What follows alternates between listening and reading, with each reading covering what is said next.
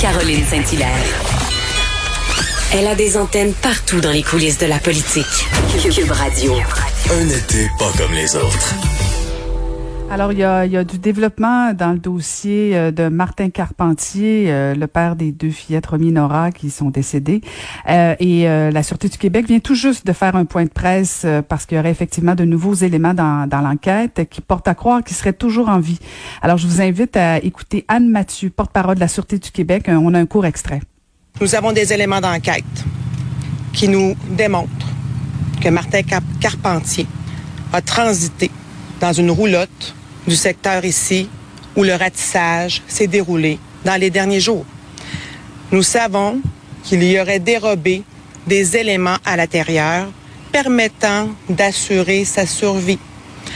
Alors, il est fort possible ou il est susceptible de pouvoir refaire ce scénario-là. Alors là, on demande aux citoyens d'aller vérifier leur dépendance, leur chalet, leur roulotte, leur camp de chasse et voilà qui est, qui est plutôt euh, préoccupant et euh, on va essayer d'en savoir plus euh, avec un ex-policier de la Sûreté du Québec qui est à la retraite, oui, François Doré. Bonjour monsieur Doré. Bonjour madame Saint-Hilaire. Alors, qu'est-ce qu'est-ce que vous comprenez vous que, que, pour nous aider à comprendre un peu là, ce point de presse là, là?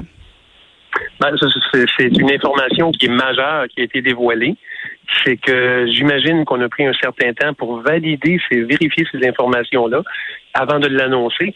Parce que, somme toute, euh, oui, des éléments ont été trouvés. Euh, Peut-il le recommencer? Absolument. Mais est-ce que c'est contemporain? Est-ce que ça date d'hier, avant-hier, il y a trois jours, quatre jours?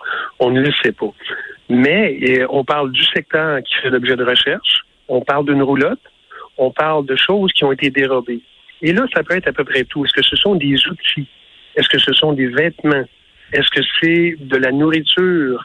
Est-ce que c'est euh, des choses qui lui permettent de se cacher? Euh, un radio pour écouter euh, pour écouter les nouvelles?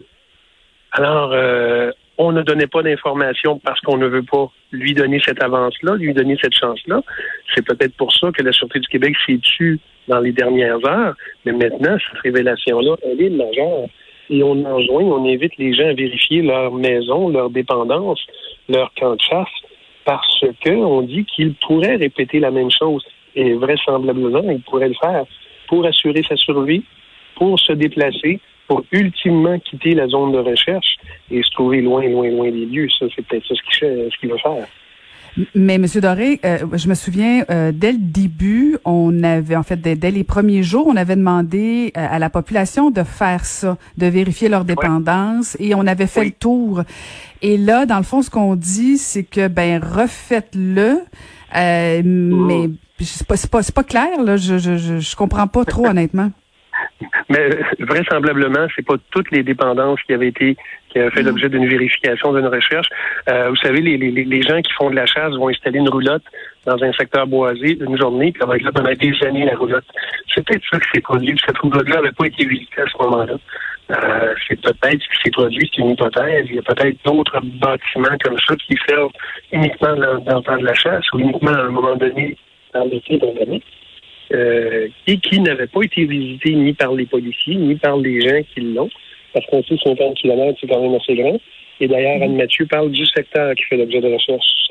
Ça me permet de penser que oui, c'est très grand, c'est peut-être dans ce secteur-là que ça a été trouvé. Et là, on enjoint les gens à prendre les mesures nécessaires, euh, pas s'enfoncer dans les bois, faire des recherches, de prendre les chemins pour aller à l'heure leur secteur de chasse, leur secteur de. Je veux pas dire villégiature parce que ça me semble être, euh, ça me semble être un endroit où peut-être la chasse se pratique aussi là, mhm.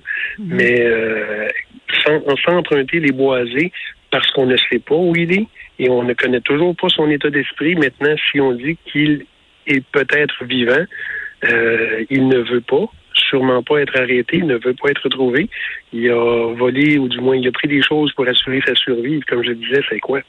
des outils, des vêtements. Euh, J'ai trouvé un vieux vélo qui était qui, était pris après la roulotte. Euh, on ne le sait pas.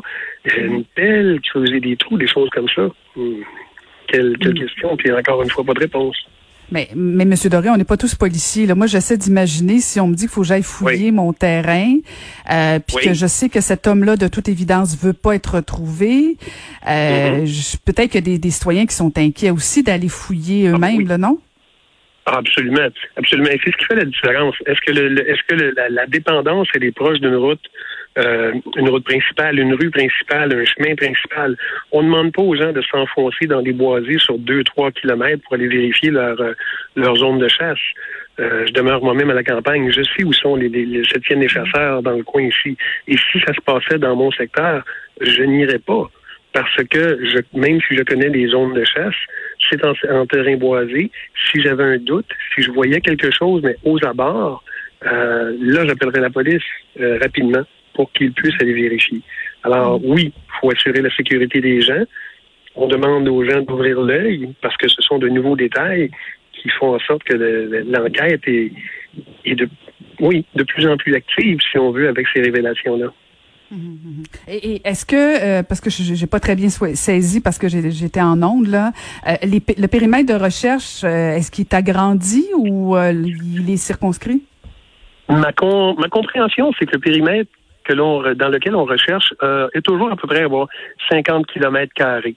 C'est considérable. Ce que j'en entends, ce que j'en comprends, c'est que c'est toujours le même périmètre. Et au besoin, oui, on va aller ailleurs. Mais la fameuse roulotte de ce que j'ai compris, semblerait se trouver dans ce périmètre-là. Euh, à quel, quel endroit exact? Bon, ils ne veulent pas le révéler et je, je comprends fort bien pourquoi. C'est en tout cas, c'est c'est quasiment un, c'est quasiment un polar cette histoire-là. C'est euh, ah, est-ce que vous avez est-ce que vous avez l'impression que ça va miner sur euh, le, travail de la sûreté du Québec? Parce que je voyais déjà passer des gens qui disent que bon, euh, est-ce que la sûreté du Québec est si compétente? Comment se fait-il qu'un homme comme comme lui tout seul arrive à s'échapper? Est-ce que vous avez l'impression que ça va jouer sur la crédibilité de la sûreté du Québec?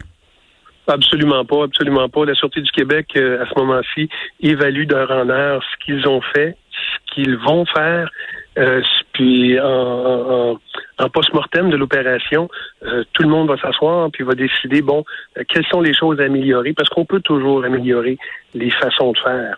Mais de là à, se critiquer, on va, on va éviter la critique maintenant, on va les laisser travailler, on va les aider.